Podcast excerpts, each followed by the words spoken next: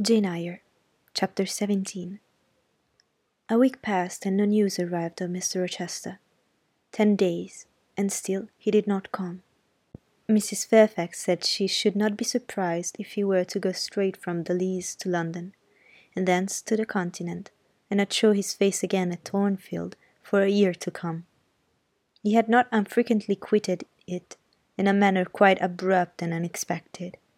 When I heard this I was beginning to feel a strange chill and a failing at the heart.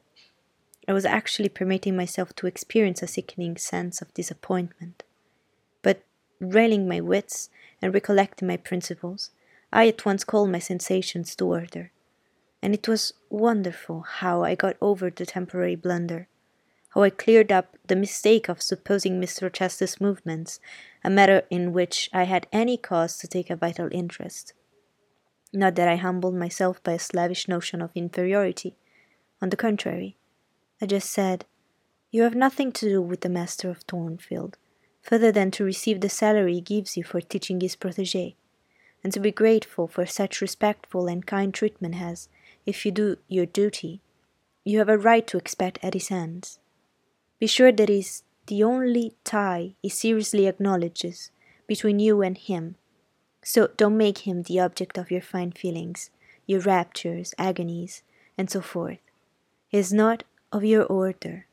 Keep to your case, and be too self respecting to lavish the love of the whole heart, soul, and strength, where such a gift is not wanted and would be despised. I went on with my day's business tranquilly, but ever and anon vague suggestions kept wandering across my brain of reasons why I should quit Thornfield and I kept involuntarily framing advertisements and pondering conjectures about new situations.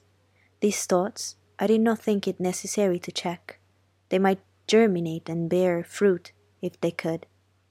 Mr. Rochester had been absent upwards of a fortnight, when the post brought Mrs. Fairfax a letter.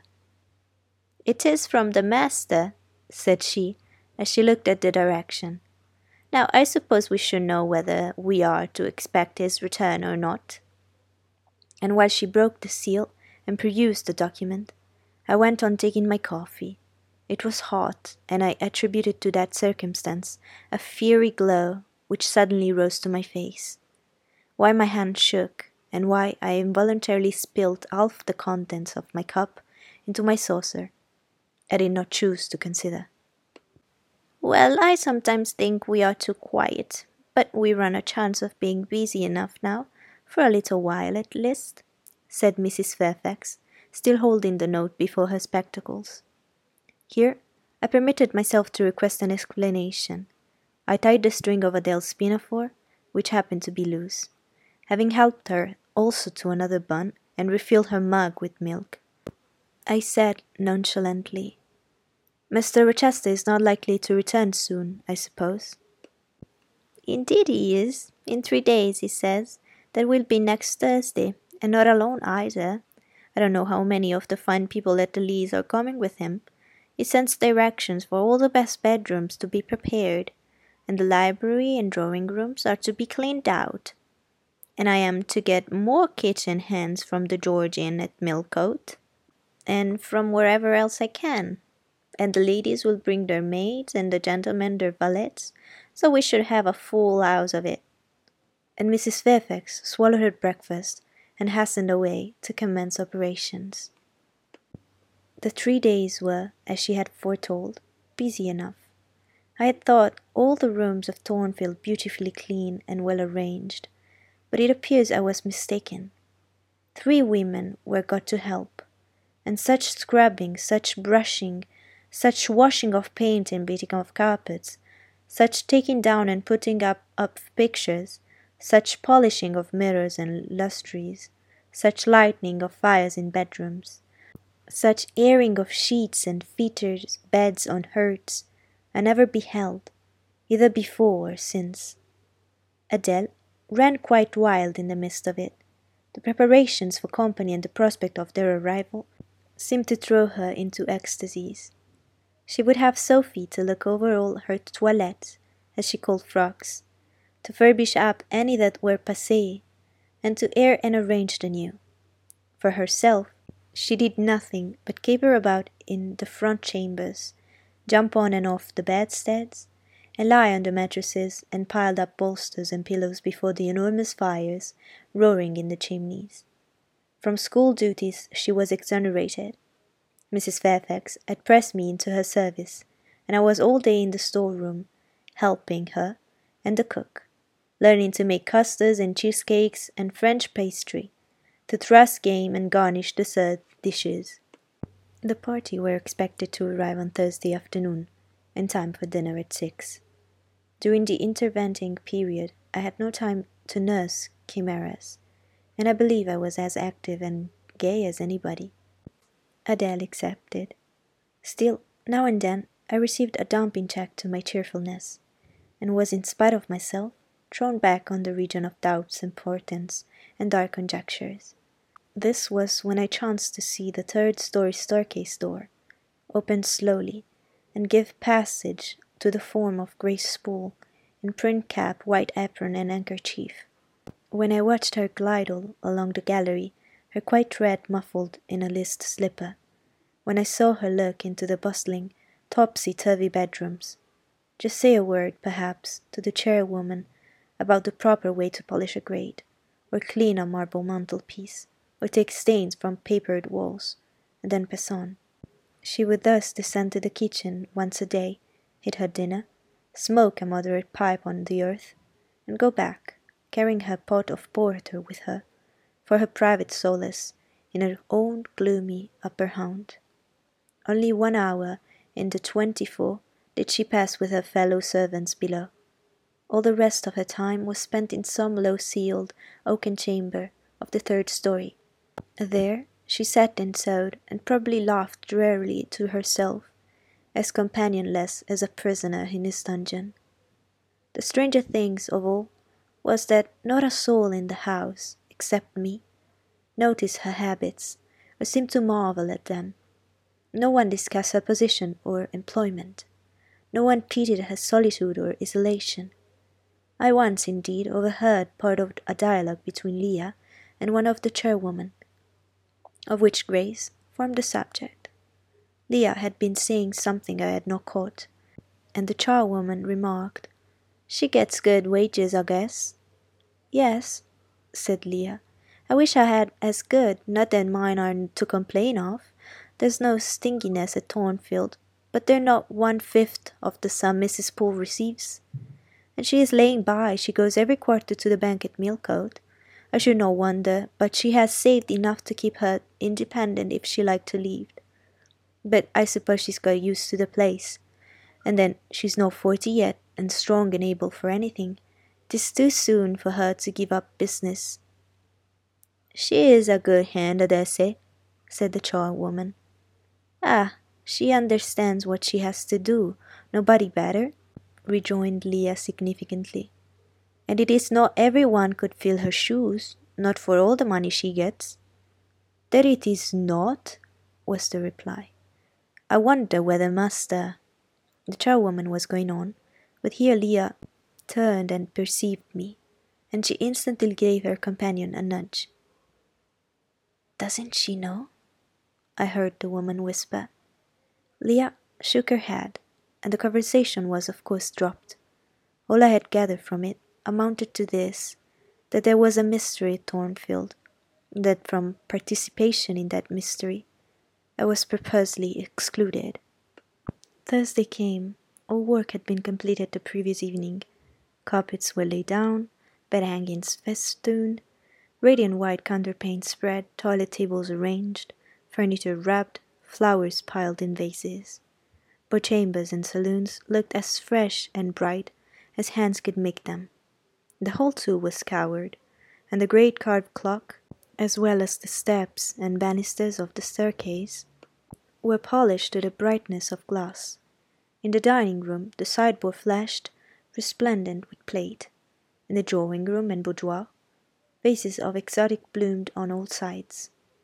Afternoon arrived. Mrs. Fairfax assumed her best black satin gown, her gloves, and her gold watch, for it was her part to receive the company, to conduct the ladies to their rooms, etc. Adele, too, would be dressed. Thought I thought she had little chance of being introduced to the party that day at least. However, to please her, I allowed Sophie to apparel her in one of her short, full muslin frocks. For myself, I had no need to make any change. I should not be called upon to quit my sanctum of the schoolroom. For a sanctum it was now become to me, a very pleasant refuge in time of trouble. It had been a mild, serene spring day, one of those days which, towards the end of March or the beginning of April, rise shining over the earth as heralds of summer. It was drawing to an end now, but the evening was even warm, and I sat at work in the schoolroom with the open window. It gets late, said Mrs. Fairfax, entering in rustling state. I am glad I ordered dinner an hour after the time Mr. Rochester mentioned, for it is past six now. I've sent John down to the gates to see if there's anything on the road. One can see a long way from thence in the direction of Millcote. She went to the window. Here it is, said she. Well, John, any news? They're coming, ma'am, was the answer. They'll be here in ten minutes.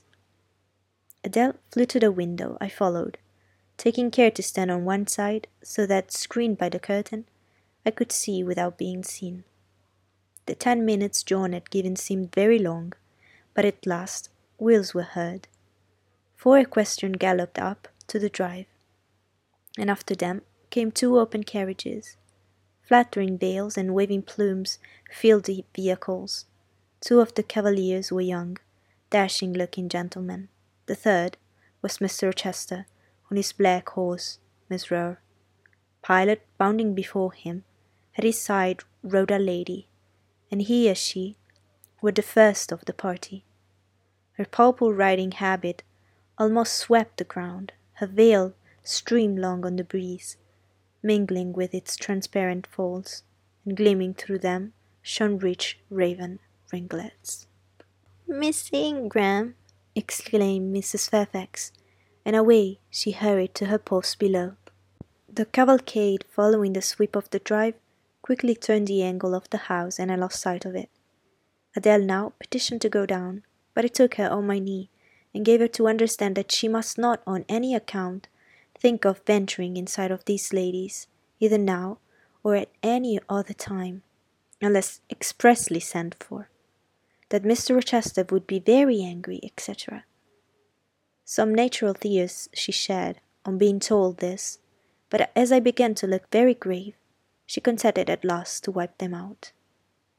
A joyous stir was now audible in the hall, Gentlemen's deep tones and ladies' silvery accents blent harmoniously together, and distinguishable above all, though not loud, was the sonorous voice of the master of Thornfield Hall, welcoming his fair and gallant guests under his roof. Then light steps ascended the stairs, and there was a tripping through the gallery, and soft cheerful laughs, and opening and closing doors, and for a time a hush. Elle change de toilette, said Adele, who, listening attentively, had followed every movement, and she sighed. Chez maman, said she, quand il y avait du monde, je le suivais partout, au salon et à leur chambre. Souvent, je regardais les femmes de chambre coiffer et habiller les dames, et c'était si amusant, comme cela en apprendre. Don't you feel hungry, Adele? Ah, mais oui, mademoiselle, voilà cinq, six heures que nous n'avons pas mangé. Well, now, while the ladies are in their rooms, I will venture down and get you something to eat. And issuing from my asylum with precaution, I sought a back stairs which conducted directly to the kitchen. All in that region was fire and commotion. The soup and fish were in the last stage of projection, and the cook, hung over her crucibles in a frame of mind and body threatening spontaneous combustion. In the servants' hall, two coachmen and three gentlemen gentlemen stood or sat around the fire. The Abigails, I suppose, were upstairs with their mistresses. The new servants that had been hired from Millcote were bustling about everywhere. Threading this chaos, I at last reached the larder. There, I took possession of a cold chicken, a roll of bread, some tarts, a plate or two, and a knife and fork. With this booty, I made a hasty retreat. I had regained the gallery and was just shutting the back door behind me when an accelerated hum warned me that the ladies were about to issue from their chambers. I could not proceed to the schoolroom without passing some of their doors, and running the risk of being surprised with my cargo of victualage. So I stood, still at this end, which being windowless was dark, quite dark now, for the sun was set and twilight gathering. Presently the chambers gave up their fair tenants one after another. Each came out gaily and airily, with dress that gleamed lustrous through the dusk. For a moment they stood grouped together at the other extremity of the gallery, conversing in a key of sweet subdued vivacity. They then descended the staircase almost as noiselessly as a bright mist rolls down a hill. Their collective appearance had left me an impression of high born elegance, such as I had never before received. I found Adele peeping through the schoolroom door, which she held ajar. What beautiful ladies! cried she in English. Oh, I wish I might go to them. Do you think Mr. Rochester will send for us by and by after dinner? No, indeed, I don't. Mr. Rochester has something else to think about. Never mind the ladies tonight. Perhaps you will see them tomorrow. Here is your dinner. She was really hungry, so the chicken and tarts served to divert her attention for a time. It was well I secured this forage, or both she, and I, and Sophie, to whom I conveyed a share of our repast, would have run a chance of getting no dinner at all. Everyone downstairs was too much engaged to think of us. The dessert was not carried out till after nine, and at ten Footmen were still running to and fro with trays and coffee cups. I allowed Adele to sit up much later than usual, for she declared she could not possibly go to sleep while doors kept opening and shutting below, and people bustling about. Besides, she added, a message might possibly come from Mr. Rochester when she was undressed. Et alors, quel dommage! I told her stories as long as she would listen to them, and then, for a change, I took her out into the gallery. The hall lamp was now lit, and it amused her to look over the balustrade and watch the servants passing backwards and forwards. When the evening was far advanced, a sound of music issued from the drawing room, whither the piano had been removed. Adele and I sat down on the top step of the stairs to listen. Presently a voice blended with the rich tones of the instrument. It was a lady who sang, and very sweet her notes were. The solo over, a duet followed, and then a glee. A joyous conversational murmur filled up the intervals. I listened long. Suddenly I discovered that my ear was wholly intent on analyzing the mingled sounds, and trying to discriminate amidst the confusion of accents those of Mr. Rochester. And when it caught them, which it soon did, it found a further task in framing the tones rendered by distance inarticulate, into words. The clock struck eleven. I looked at Adele, whose head leant against my shoulder. Her eyes were waxing heavy, so I took her up in my arms and carried her off to bed. It was near one before the gentlemen and ladies sought their chambers. The next day was as fine as its predecessor. It was devoted by the party to an excursion to some site in the neighborhood they set out early in the forenoon, some on horseback, and the rest in carriages. I witnessed both the departure and the return. Miss Ingram, as before, was the only lady equestrian, and as before, Mr. Rochester galloped at her side. The two rode a little apart from the rest. I pointed out this circumstance to Mrs. Fairfax, who was standing at the window with me. You said it was not likely that they should think of being married, said I. But you see, Mr. Rochester evidently prefers her to any of the other ladies. Yes, I dare say, no doubt. He admires her. And she him, I added. Look how she leans her head towards him, as if she were conversing confidentially. I wish I could see her face. I have never had a glimpse of it yet. You will see her this evening, answered Mrs. Fairfax. I happened to remark to Mr. Rochester how much Adele wished to be introduced to the ladies, and he said, Oh, let her come into the drawing room after dinner and request Miss Eyre to accompany her. Yes, he said that from mere politeness I need not to go, I'm sure, I answered. Well, I observed to him that as you were unused to accompany, I did not think you would like appearing before so gay a party, all strangers, and he replied in his quick way, Nonsense. If she objects, tell her it is my particular wish. And if she resists, say I shall come and fetch her in case of contumacy. I will not give him that trouble, I answered. I will go, if no better may be, but I don't like it. Shall you be there, Mrs. Fairfax? No, I played it off, and he admitted my plea. I'll tell you how to manage so as to avoid the embarrassment of making a formal entrance, which is the most disagreeable part of the business. You must go into the drawing room while it is empty, before the ladies, leave the dinner table. Choose your seat in any quiet nook you like. You need not stay long after the gentlemen come in, unless you please. Just let Mr. Rochester see you are there, and then slip away. Nobody will notice you. Will these people remain long, do you think? Perhaps two or three weeks, certainly no more. After the Easter recess, Sir John Lean, who was lately elected member for Millcote, will have to go up to town and take his seat. I dare say Mr. Chester will accompany him. It surprises me that he has already made so protracted a stay at Thornfield. It was with some trepidation that I perceived the hour approach when I was to repair with my charge to the drawing room. Adele had been in a state of ecstasy all day, after hearing she was to be presented to the ladies in the evening and it was not till Sophie commenced the operation of dressing her that she sobered down.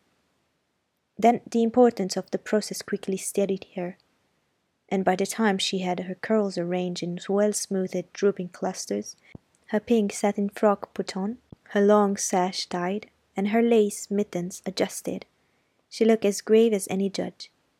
No need to warn her not to disarrange her attire.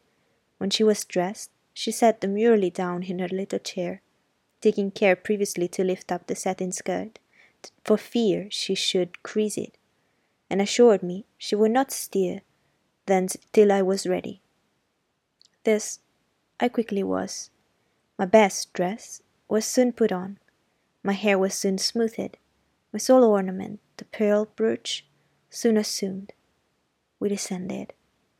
Fortunately, there was another entrance to the drawing room than that through the salon where they were all seated at dinner. We found the apartment vacant, a large fire burning silently on the marble hearth, and wax candles shining in bright solitude amid the exquisite flowers with which the table were adorned.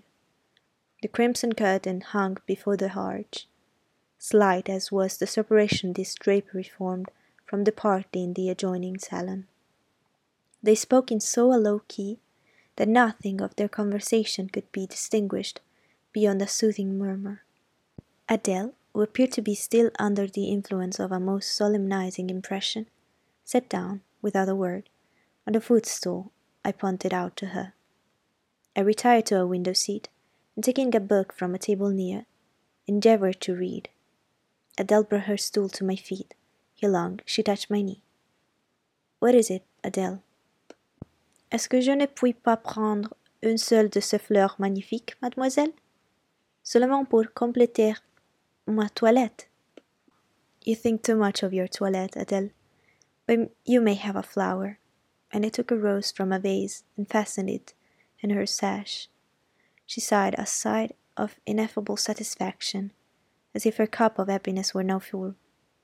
I turned my face away to conceal a smile I could not suppress. There was something ludicrous as well as painful in the little Parisienne's earnest and innate devotion to matters of dress. A soft sound of rising now became audible. the curtain was swept back from the arch. Through it appeared the dining room, with its lead lustre pouring down light on the silver and glass of a magnificent dessert service covering a long table. A band of ladies stood in the opening. They entered, and the curtain fell behind them. There were but eight, yet somehow, as they flocked in, they gave the impression of a much larger number. Some of them were very tall, many were dressed in white, and all had a sweeping amplitude of array that seemed to magnify their persons as a mist magnifies the moon. I rose and curtsied to them. One or two bent their heads in return, the others only stared at me. They dispersed about the room, reminding me, by the lightness and buoyancy of their movements, of a flock of white plumy birds. Some of them threw themselves in half reclining positions on the sofa and ottomans. Some bent over the tables and examined the flowers and books.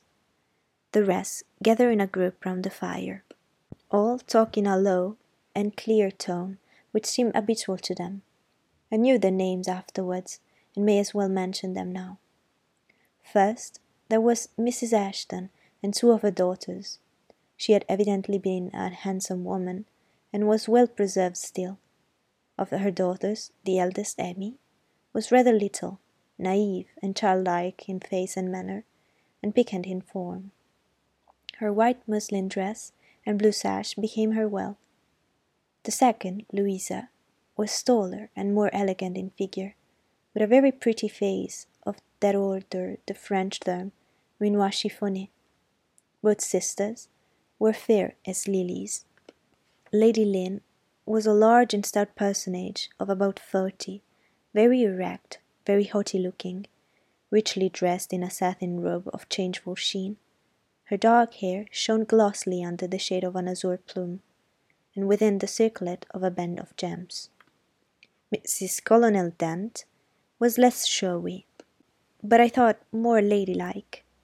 She had a slight figure, a pale, gentle face, and fair hair. Her black satin dress, her scarf of rich foreign lace, and her pearl ornaments pleased me better than the rainbow radiance of the titled dame.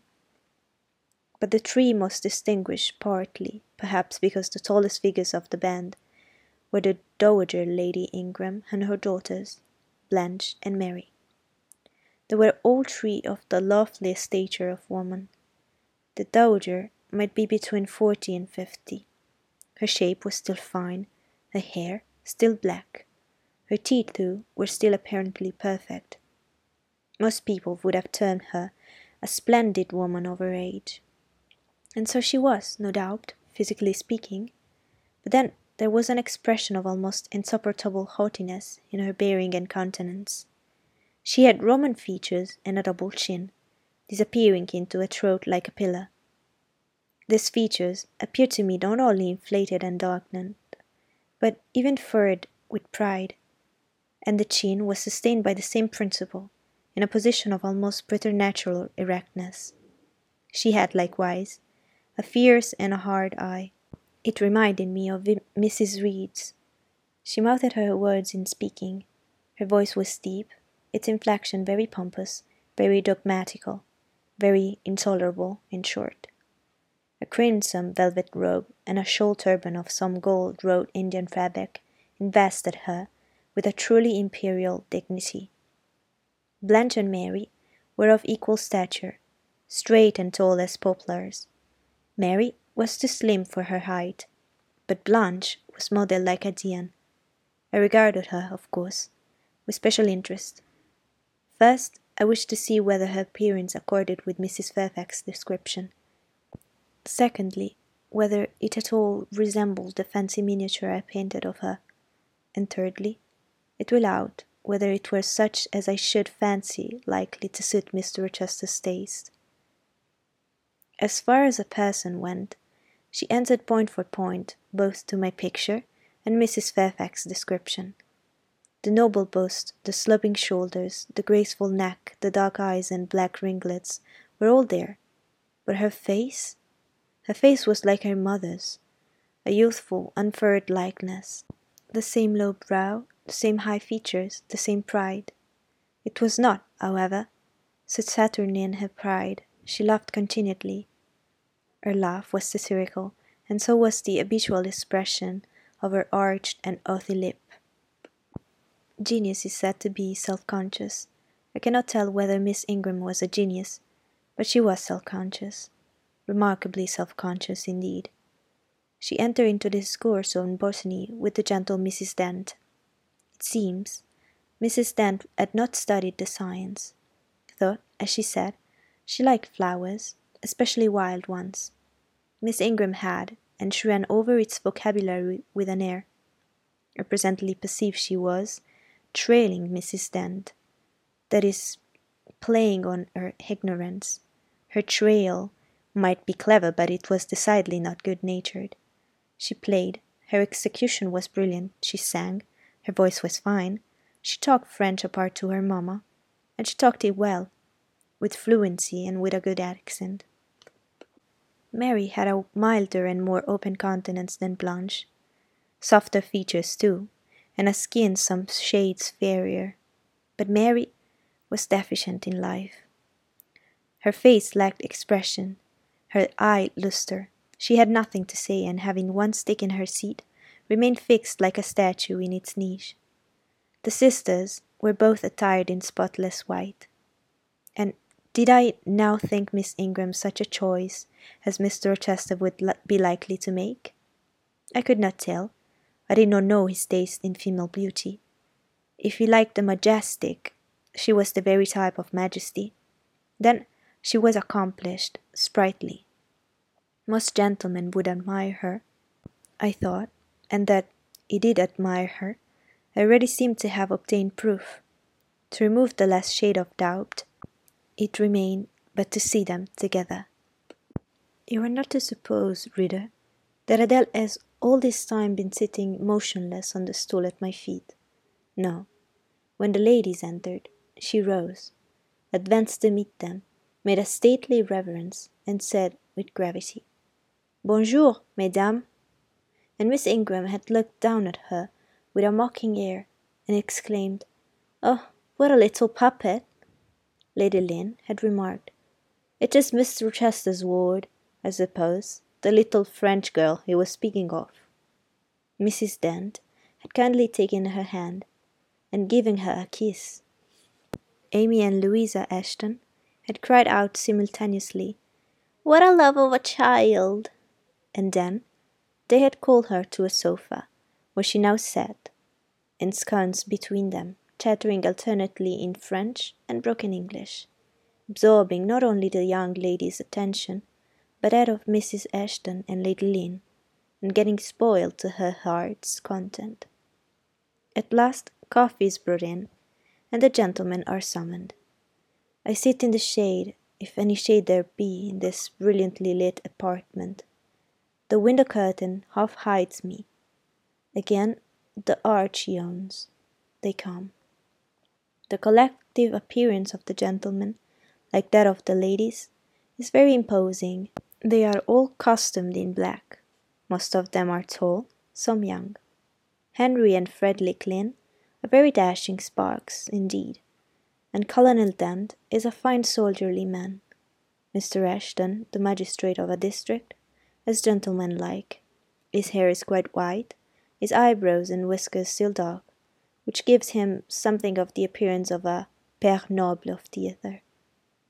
Lord Ingram, like his sisters, is very tall, like them also, he is handsome, but he shares Mary's apathetic and listless look.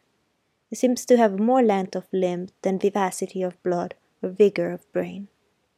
And where is Mr. Rochester? He comes in at last. I'm not looking at the arch, yet I see him enter. I try to concentrate my attention on those netting needles, on the meshes of the purse I'm forming.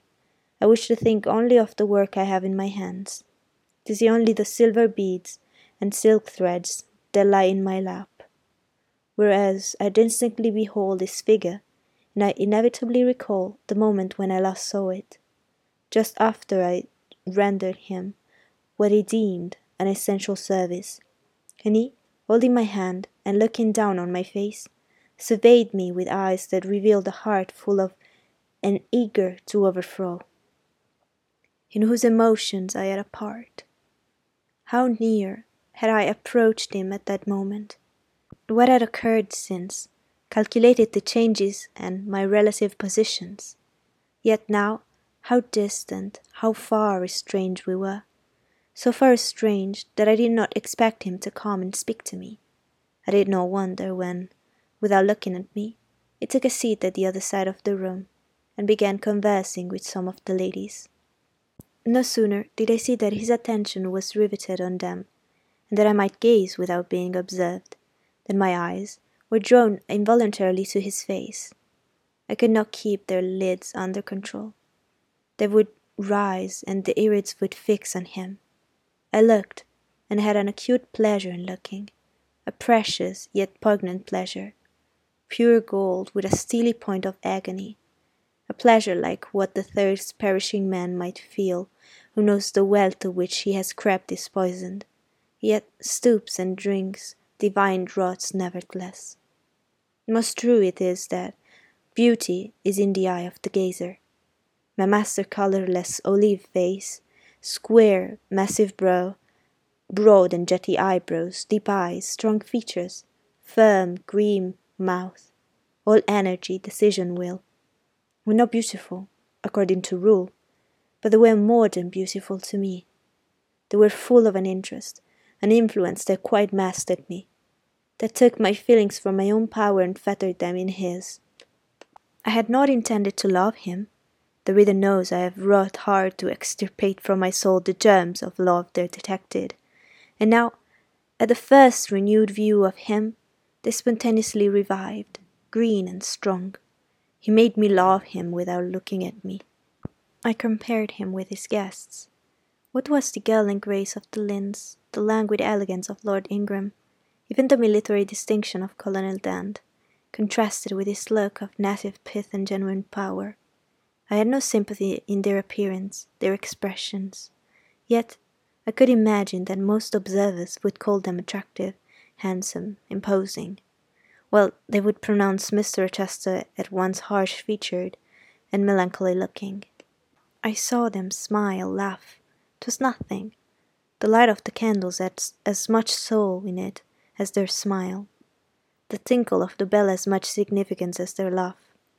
I saw Mr. Rochester smile. His stern features softened. His eye grew both brilliant and gentle, its ray both searching and sweet. He was talking at the moment to Louisa and Emmy Eshton. I wondered to see them receive with calm that look which seemed to me so penetrating. I expect their eyes to fall, their color to rise under it. Yet I was glad when I found they were in no sense moved. He is not to them what he is to me, I thought. Is not of their kind. I believe he is of mine. I am sure he is. I feel akin to him. I understand the language of his countenance and movements, though rank and wealth sever us widely. I have something in my brain and heart, in my blood and nerves, that assimilates me mentally to him. Did I say a few days since that I had nothing to do with him but to receive my salary at his hand? Did I forbid myself to think of him in any other light than as a paymaster? Blasphemy against nature Every good, true, vigorous feeling I have gathers impulsively around him. I know I must conceal my sentiments. I must smooth her hope. I must remember that he cannot care much for me. For when I say that I am of his kind, I do not mean that I have his force to influence and his spell to attract. Mean only that I have certain tastes and feelings in common with him. I must then repeat continually that we are forever sundered and yet, while I breathe and think, I must love him. Coffee is handed. The ladies, since the gentlemen entered, have become lively as larks. Conversation waxes brisk and merry. Colonel Dent and Mr. Eshton argue on politics. Their wives listen. The two proud dowagers, Lady Lynn and Lady Ingram, confabulate together. Sir George, whom by the by I have forgotten to describe, a very big, and very fresh looking country gentleman, stands before the sofa, coffee cup in hand, and occasionally puts in a word. Mr. Frederick Lynn has taken a seat beside Mary Ingram, and is showing her the engravings of a splendid volume. She looks, smiles now and then, but apparently says little. Tall and phlegmatic Lord Ingram leans with folded arms on the chair back of the little and lively Emmy Eshton. She glances up at him and chatters like a wren. She likes him better than she does Mr. Rochester. Henry Lynn has taken possession of an ottoman at the feet of Louisa. Adele shares it with him. He's trying to talk French with her, and Louisa laughs at his blunders. With whom will Blanche Ingram pair? She is standing alone at the table, bending gracefully over an album. She seems waiting to be sought, but she will not wait too long. She herself select a mate. Mr. Rochester, having quitted the Eshtons, stands on the hearth, as solitary as she stands by the table. She confronts him, taking her station on the opposite side of the mantelpiece. Mr. Rochester, I thought you were not fond of children. Nor am I. Then what induced you to take charge of such a little doll as that? Where did you pick her up? I did not pick her up. She was left on my hands. I should have sent her to school. I could not afford it. Schools are so dear. Why, I suppose you have a governess for her. I saw a person with her just now. Is she gone? Oh, no, there she is, still behind the window curtain. You pay her, of course. I should think it quite as expensive. More so, for you have them both to keep in addition. I feared, or should I say hoped, the allusion to me would make Mr. Rochester glance my way, and I involuntarily shrank further into the shade, but he never turned his eyes. I have not considered the subject, said he indifferently, looking straight before him. No, you men never do consider economy and common sense. You should hear Mamma on the chapter of governesses. Mary and I have had, I should think, a dozen at least in our day, half of them detestable and the rest ridiculous, and all incubi. Were they not, Mamma? Did you speak my own? The young lady, thus claimed as the dowager's special property, reiterated her question with an explanation. My dearest, don't mention governesses. The word makes me nervous. I have suffered a martyrdom from their incompetency and caprice. I thank heaven I have now done with them. Mrs. Dent here bent over to the pious lady and whispered something in her ear. I suppose from the answer elicited it was a reminder that one of the anathematized race was present. Tant pis, said her ladyship. I hope it may do her good. Then, in a lower tone but still loud enough for me to hear, I notice her. I am a judge of physiognomy, and in hers I see all the faults of her class. What are they, madam? inquired Mr. Rochester aloud. I will tell you in your private ear, replied she, wagging her turban three times with portentous significancy. But my curiosity will be past its appetite. It craves food now. Ask Blanche, she is nearer you than I. Oh, don't refer him to me, mamma. I have just one word to say of the whole tribe. They are a nuisance. Not that I have suffered from them. I took care to turn the tables. What tricks Theodore and I used to play on our Miss Wilsons and Mrs. Greys and Madame Joubert. Mary was always too sleepy to join in a plot with spirit. The best fun was with Madame Joubert. Miss Wilson was a poor sickly thing, lachrymose and low spirited, not worth the trouble of vanquishing. In short, and Mrs. Grey was coarse and insensible. No blow took effect on her. But poor Madame Joubert I see her yet in her raging passions when we had driven her to extremities. Spilt our tea, crumpled our bread and butter, tossed our books up to the ceiling, and played a charivari with the ruler and desk, the fender and fire irons. Theodore, do you remember those merry days? Yes, to be sure I do, drawled Lord Ingram. And the poor old stick used to cry out, Oh, you villain's child! and then we sermonized her on the presumption of attempting to teach such clever blades as we were, when she was herself so ignorant. Uh, we did, and Tedo, you know, helped you in prosecuting your tutor. We faced Mr. Vining, the parson in the pip, as we used to call him. He and Miss Wilson took the liberty of falling in love with each other, at least Tedo and I thought so. We surprised sundry tender glances and sighs, which we interpreted as tokens of la belle passion. And I promise you the public soon had the benefit of our discovery. We employed it as a sort of lever to hoist our dead weights from the house. Dear mamma there, as soon as she got an inkling of the business, found out that it was of an immoral tendency. Did you not, my lady mother?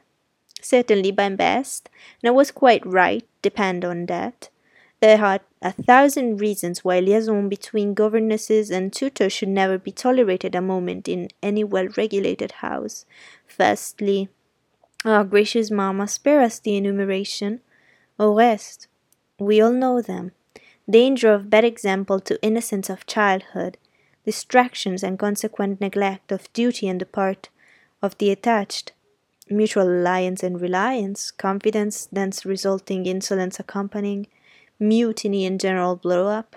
Am I right, Baroness Ingram of Ingram Park? My lily flower, you are right now, as always. Then no more need to be said. Change the subject.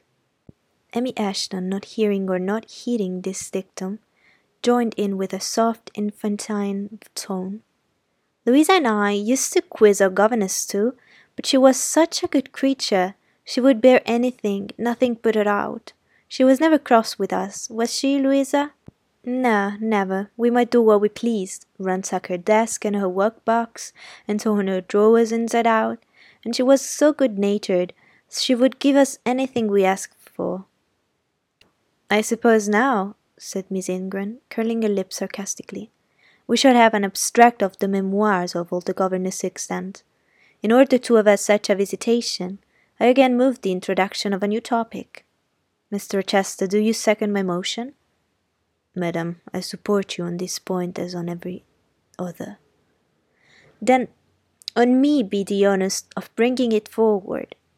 Signor Eduardo, are you in voice tonight? Donna Bianca, if you command it, I will be. Then, Signor, I lay on your sovereign behest to furbish up your lungs and other vocal organs, as they will be wanted on my royal service who would not be the Rizzio of so divine a Mary? A fig for Rizzio, cried she, tossing her head with all its curls as she moved to the piano. It is my opinion the fiddler David must have been an insipid sort of fellow.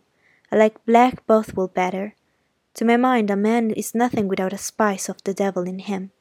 And history may say what it will of James Hepburn, but I have a notion he was just the sort of wild, fierce bandit hero whom I could have consented to gift with my hand. Gentlemen, you hear? Now, which of you must resemble Bothwell? cried Mr. Rochester. I should say the preference lies with you, responded Colonel Dent. On my honor, I am much obliged to you, was the reply. Miss Ingram who had now seated herself with proud grace at the piano, spreading out her snowy robes in queenly amplitude, commenced a brilliant prelude, talking meantime. She appeared to be on her high horse tonight. Both her words and her hair seemed intended to excite not only the admiration, but the amazement of her auditors. She was evidently bent on striking them as something very dashing and daring indeed. Oh, I am so sick of the young men of the present day, exclaimed she, rattling away at the instrument. Poor puny things not fit to stay a step beyond Papa's park gates, nor to go even so far without Mamma's permission and guardianship. Creatures so absorbed in care about their pretty faces and their white hands and their small feet, as if a man had anything to do with beauty, as if loveliness were not the special prerogative of a woman her legitimate appanage and heritage. I grant an ugly woman is a blot on the fair face of creation, but as to the gentlemen, let them be solicitous to possess only strength and valor. Let their motto be hunt, shoot, and fight. The rest is not worth a fillip. Such should be my advice were I a man. Whenever I marry, she continued after a pause which none interrupted, I am resolved my husband shall not be a rival, but a foil to me. I will suffer no competitor near the throne. I shall exact an undivided homage.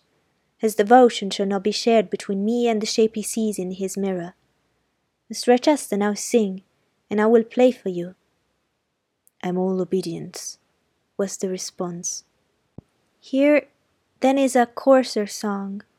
Know that I dote on Corsairs, and for that reason sing it con spirito.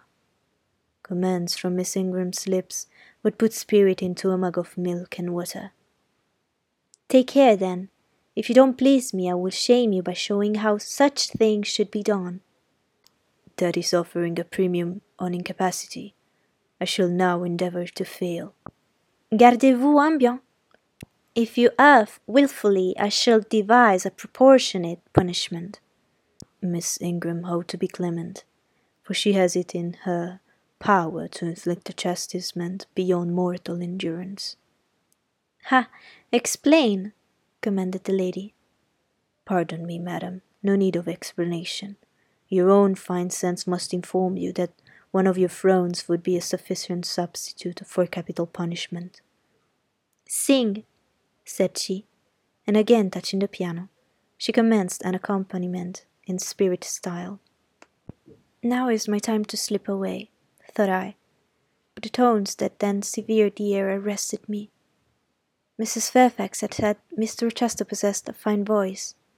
He did, a mellow, powerful bass, into which he threw his own feelings, his own force, finding a way through the ear to the heart, and there waking sensation strangely. I waited till the last deep and full vibration ex- expired, till the tide of talk, checked an instant, had resumed its flow. I then quitted my sheltered corner and made my exit by the side door, which was fortunately near. Thence a narrow passage led into the hall. In crossing it, I perceived my sandal was loose. I stopped to tie it kneeling down for that purpose on the mat at the foot of the staircase. I heard the dining room door unclose. Gentlemen came out. Rising hastily, I stood face to face with him. It was Mr. Rochester. How do you do? he asked. I'm very well, sir. Why did you not come and speak to me in the room?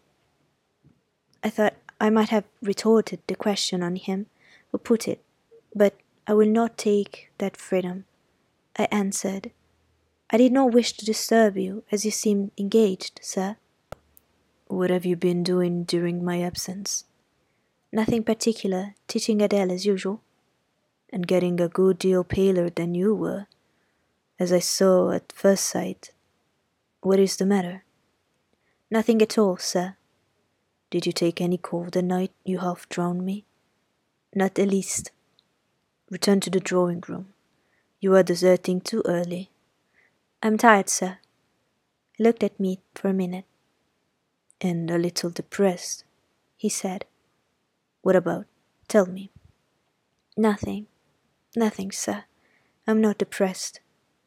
But I affirm that you are. So much depressed that a few more words would bring tears to your eyes. Indeed, they are there now, shining and swimming and a bead had slipped from the lash and had fallen onto the flag. If I had time and was not in mortal dread of some prating prig of a servant passing, I would know what all this means. Well, tonight I excuse you, but understand that so long as my visitors stay, I expect you to appear in the drawing room every evening. It is my wish. Don't neglect it. Now go and send Sophie for Adele. Good night, my. He stopped, bit his lip, and abruptly left me.